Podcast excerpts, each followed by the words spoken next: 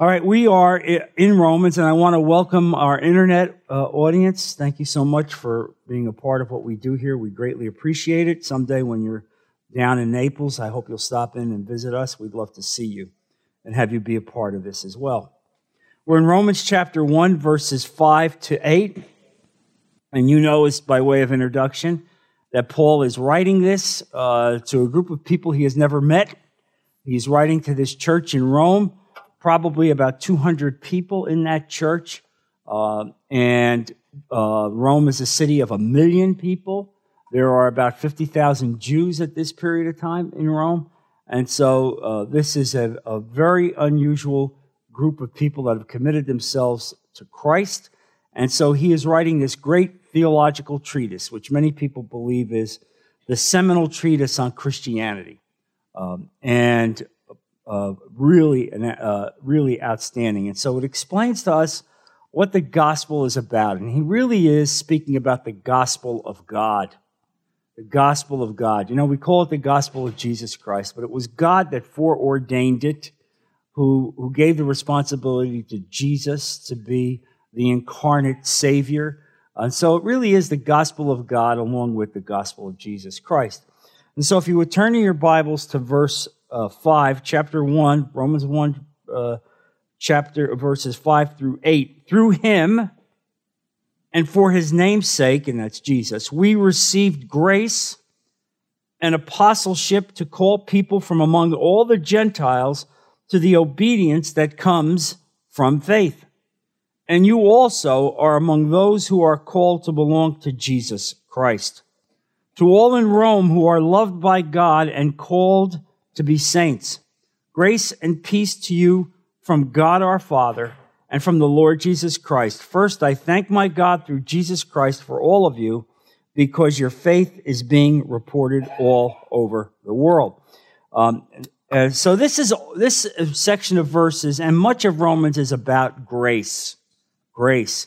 Uh, and you know grace is unmerited favor. For us as human beings, we get a hard time understanding grace because it, it goes against the grain on everything that uh, humanity is built on. Humanity is built on the concept of meritship, right? Meritship, meaning what? If you're good, you get something. If you're bad, you don't get something. You do good works, you're promoted. You don't do good works, you're demoted. And grace has nothing to do with that. Grace is the unmerited favor of God given to you for no other reason other than the fact that you've accepted Jesus Christ as your Lord and Savior. Uh, and it becomes the motivating factor uh, and the glue in everything that we do uh, as Christians. Now, interestingly, one of the words that comes up here, and I didn't, didn't write about this in, in the lesson, but I, you know, I always continue to study even after I write these things, is the fact that he refers to the Roman, Roman church as saints. Uh, and what's happened in Christian uh, jargon over the centuries is that the terminology saints has been misapplied. Okay? Misapplied because uh, really, you know, the Roman church refers to saints uh, as certain people who did a lot of, of, good works, and then they go through a policy and they go through a, a due diligence and check them out. Uh, and, and after a while, after they've, they've done a certain amount of good works, they get, the, get to the point of where they can be promoted to becoming a saint. Uh, and that, that's an exalted status. Well, here you see him using the word saints as to every saved member of the church. You all are, in New Testament terminology, saints. You are the saints. You are the saints of the Lord Jesus Christ. Uh, and so that's, that's important about that. So the key words of verse 5 um, in the NIV, translated as to, quote, the obedience that comes from faith. The obedience that comes from faith. So if the kind of faith that you have does not lead to obedience of Jesus Christ, then it is not the faith that the Bible is talking about, right? Because the faith that the Bible is talking about is the faith that convicts you and causes you to be obedient to Jesus Christ to be obedient to God. That's the faith that we're talking about here. Not an intellectual understanding of the theology of what it's about, but ra- rather the heartfelt connection of the love of God and the love of Jesus Christ. And knowing that He died for you on the cross, it is that faith that causes us to be obedient. Uh, it, it, if you don't have that particular faith, then you cannot be joined to Jesus Christ. But if you do have that faith, that convicting faith, uh, then you are joined to the body of Christ and you are saved forever. Now, when we look at today's churches, and I'm not saying this church, I'm saying the universal church, uh, when we, what we find missing in many sermons about faith in Jesus, Jesus is the notion of sin. The notion of sin. A lot of churches don't like to preach about sin. You know, you start preaching about sin, and all of a sudden, there's not that many people in the pews. You know what I mean? I don't really like to hear about that. You know, I, I, I like to roast the marshmallows and sing kumbaya, bring out the, bring out the guitars. We're all going to heaven, but I don't like to hear about sin. And so it's important to understand sin uh, because that's what separates us from God. Uh, and and sin is not just uh, in what I do that is wrong, but it's also uh, what causes me to have guilt and pain afterward. And effectively, sin is rebellion against God. All right? That's it. Rebellion against God. It is in the fact that we as humans like to do our own thing. We think we can be the captain of our own ship. We don't like to take orders. We don't like to be submissive and bow uh, to the will of, of, God. And so as we refuse to uh, bow to the will of God, we're, we're guilty of sin. And so it is rebellion against God. It is refusal to listen to the voice uh, of God. Um, and it's turning your back on God. And when you do all those things, you are immersed in a life of sin. You're immersed in a life of rebellion, even if you don't know it. Uh, and so here, Paul is saying that when you give yourself up to God, when you give yourself up to the Lord Jesus, and God, through his grace, gives you the faith to do that, uh, and that's exactly a gift of God. Faith is a gift of God. Uh, and when he gives that to you, you then now recognize that you are convicted when you step out of line. That when you sin, that you recognize that you're, that you're violating God's will. And all of that is because of the faith that you had. It is the very faith that God gave you that becomes the operational compass of your life. Can I get an amen on that? All right? That's the faith that God gave you that becomes the operational uh, uh, compass of your life. And this is the way Paul preached. He preached this, and we see the evidence of this in his great sermon on Mars Hill uh, to the Athenian, Athenians. Uh, and there he said, and, and let's turn to that, Acts chapter 17, because this is important to study this. Acts 17, verse 30. In the past, God overlooked such ignorance, but now he commands all people everywhere to repent. For he has set a day when he will judge the world with justice by the man he has appointed. He has given proof of this to all men by raising him from the dead. And so the recognition here as he's preaching to these pagan people is that, look, God has allowed you to live for centuries, uh, and he, he has not really called you to justice. But now he is, because he sent his son. He refers to him here as the man who he has appointed. Well, it's Jesus Christ. And he's raised him from the dead, meaning the day of excuses is over. You are commanded, you are compelled uh, to accept Christ. You are compelled to become Christians. And if you do not do this, then there will be a day of justice. All right? Now you don't hear this preached. Okay? We don't hear this preached. There are consequences of us not accepting Christ Jesus. That's hell. Okay?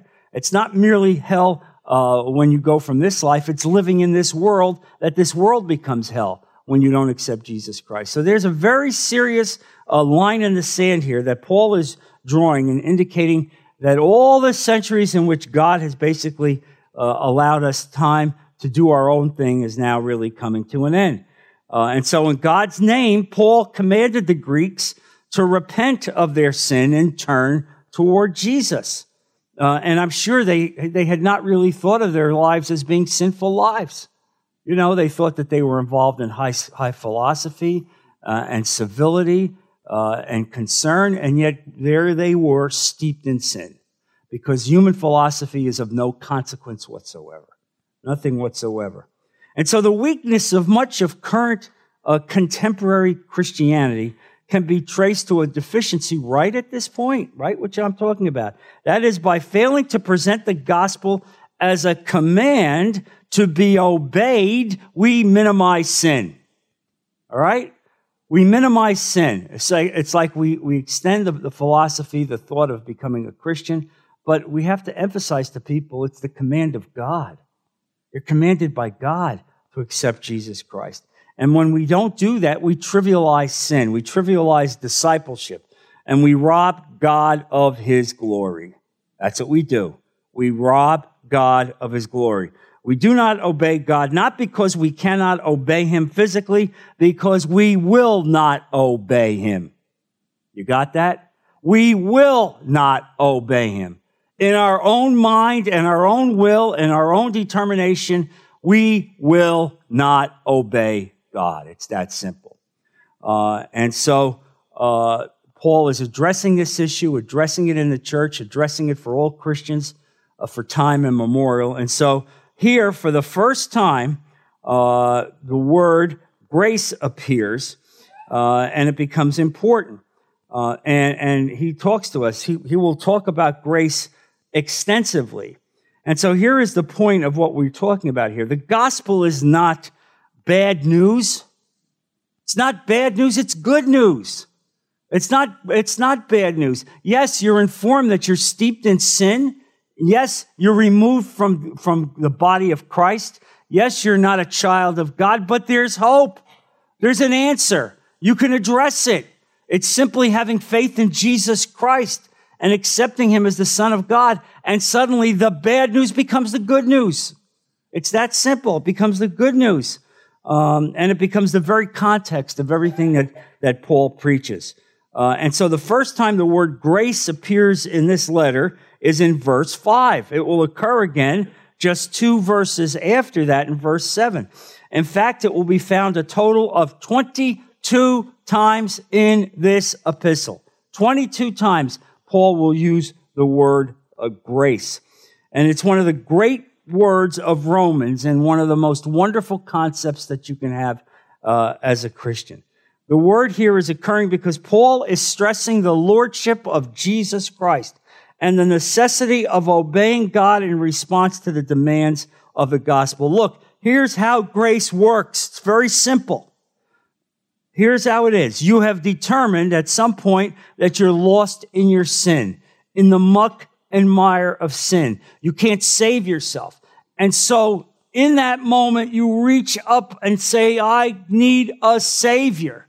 And as God hears those words, uh, that identification of self that you are lost, God pours faith into you through grace, through unmerited action, because you didn't deserve anything. You deserve to go to hell. You deserve to be destroyed. You deserve to be lost. But instead, as God hears that, He gives you the faith to accept Jesus Christ. He pours that faith into you through grace, through, through no merit of your own, and allows you to, to be saved uh, forever.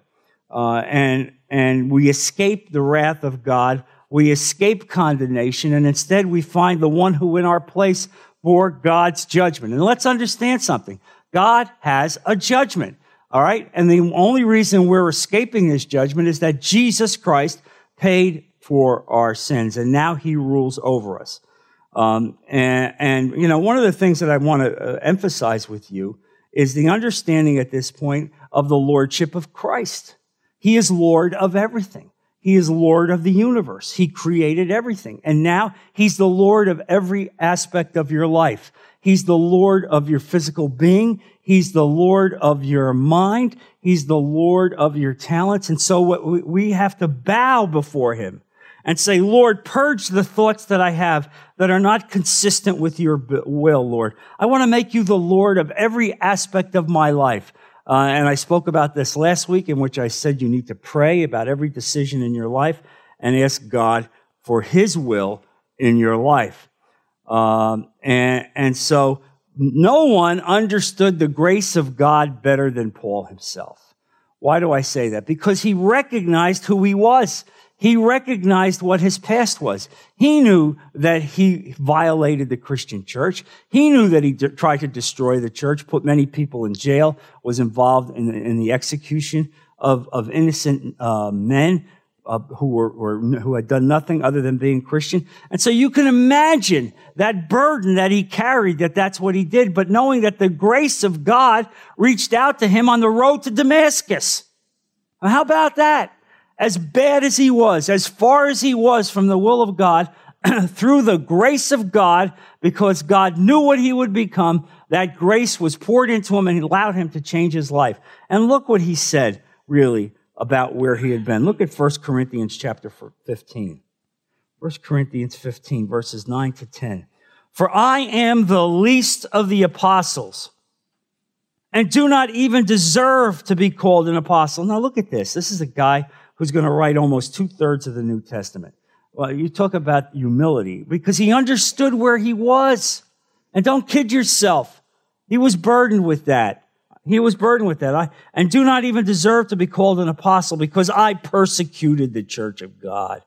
But by the grace of God, I am what I am. And his grace to me was not without effect. No, I worked harder than all of them, yet not I, but the grace of God that was with me. I love that. I worked harder than everybody else. All right? But it's not me. It's him. It's what he had in store for me, what he had in mind for me, the grace of God. You see what the grace of God does? Can you imagine what it had to be like for him to be associated with the early Christian church, knowing that he had persecuted them? That he would, then I'm sure when they would have dinners, he would look at, at, at women who, who uh, were widowed. Why? Because he had sent their, their husbands uh, to prison and maybe to death and he looked at children and saw them that they were orphaned and understood. You imagine what that was like? Why do you think it was like when he says that he that after spending three years in, in the Saudi Arabian desert uh, and then preaching for a time in Damascus, he, he went to Jerusalem, and while he was there in Jerusalem for 15 days, only Peter and James would meet with him. What do you think the others were? You think they were on vacation? Or on a trip? He was radioactive. You understand radioactive? They remembered him. They knew about him. Okay, it's all right. He can get up and preach, but we remember this guy. And we still don't trust him, all right? And it was only the grace of God, really. Jesus, thank you. The grace of God that can allow him uh, to preach and to do that. Listen, I can say this in my own life. You know, when I first started to, to preach and, and teach, it, w- it was difficult for me. Not that I, I didn't have the ability, but I remembered where I was. I knew about how I had lived. And it wasn't that I had lived a, a life of excess. It was just that I was in the world. All right. I was a practicing lawyer in the world. I knew what I had done in court and how I'd ripped people apart in court. How hard was it for me to get up and to preach about the love of Jesus Christ? You understand? How hard was it for me? Because all I kept being back was convicted. You, you, you, you get up, you speak. Who are you? I'm nothing. All right? Let me say it again. I am nothing but for Him. But for Him. The grace of Christ. And that's the way you should feel in every aspect of your life. Yes, you don't elevate yourself. All right? You're not great because you're a Christian. You're great because Jesus died on the cross for you.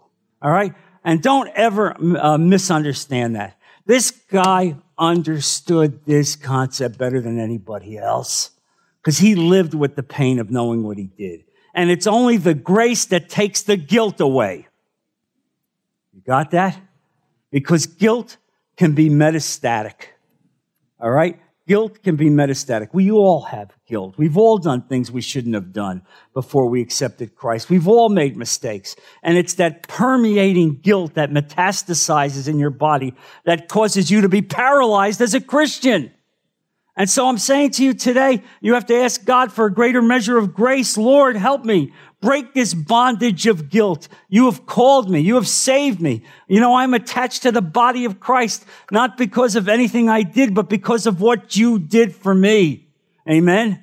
I mean, this becomes an important message. And so you see this guy really drilling down in this. He could never forget what he had been before the grace of God. He had been self-righteous. Uh, he had been cruel.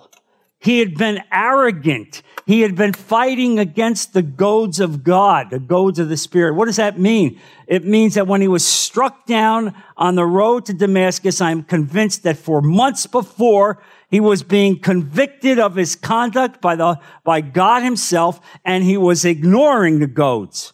He was ignoring the goads, and Jesus said it himself.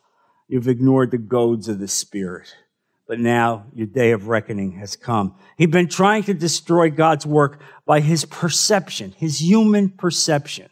All right? His human perception. And this is an important point for you to remember right now also, even as we come to this seminal point in this church. Set aside your human perceptions. Bow to the will of God. God gave you an intellect. He gave you the right to speak out, but then there's a time that we close ranks that we unify under the banner of Christ. All right? Yes, you have, have the right to have some thoughts and differences of opinion, but then there's a time when the curtain comes down. And the curtain came down for Paul on the road to Damascus. That's when it came down. He had understood this, but God had stopped him flat out right there on the road to Damascus and brought him to a current thinking of, of his mind and poured grace into his life so that he could make the right decisions from that point forward. He had been disobeying God, even though he thought he was obeying God. But when Jesus revealed himself to him on, on the road to Damascus, the rebellious will of Saul was broken. And that's what I pray for me and what I pray for you. That we don't let the arrogant, self-righteous nature of humanity guide ourselves. That at some point we say, Lord, it's you. You're the Lord of everything, including my mind and my will. I give everything that I have to you, Father. Uh, and so there, Paul was brought to his knees right there before Jesus. And there's only one answer to how it occurred. It occurred because of the grace of God. The grace of God. How great is the grace of God? It's so great that the greatest opponent to the infant church can be brought to his knees, who will then become the greatest apostle that the church could ever see. How about that? That is the grace of God. And I'm up here because of the grace of God. All right?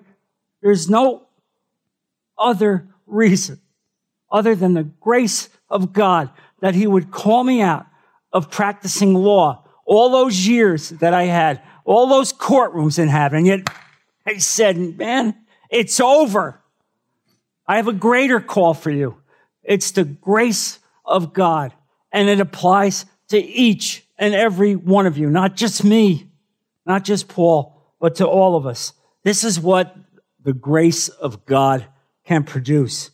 Only a gracious God could do that. Uh, and so it's important for us to understand this uh, and and really see the power of grace in our lives. And so, what's happening here to us today is that we can easily fall into one of two wrong premises when we present the gospel. Either we present the gospel as something is so easy and simplistic that it fails to deal with sin and doesn't really produce conversions, or we present a harsh gospel, forgetting that it is only the love of God and not the condemnation of the law that wins the soul of anybody. Uh, and so we become ambassadors to Christ, of Christ because of the grace. I want you to turn, if you would, also as we drill down understanding grace to Titus chapter 2. Titus, also written by Paul, Titus chapter 2, verses 11 to 14. Really a, a succinct discussion of grace. Verse 11, Titus chapter 2, verse 11. For the grace of God that brings salvation has appeared to all men. It teaches us to say no to ungodliness and worldly passions and to live self-controlled, upright, and godly lives in this present age, while we wait for the blessed hope, the glorious appearing of our great God and Savior, Jesus Christ, who gave himself for us to redeem us from all wickedness and to purify for himself a people that are his very own, eager to do what is good. What does grace do?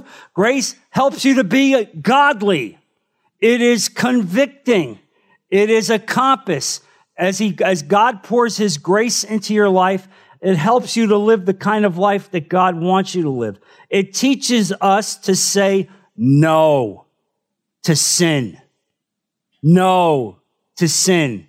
Why? Because he's poured his grace into our heart uh, just as He's poured His Holy Spirit into our heart.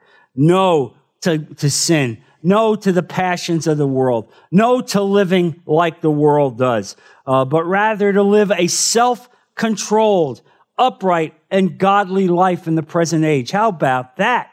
And I want you to think about the Roman congregation, these 200 people that are living in the, in the middle of a sin infested Roman city full of pagans, idols, uh, and every, every type of sin. Sounds like America, doesn't it?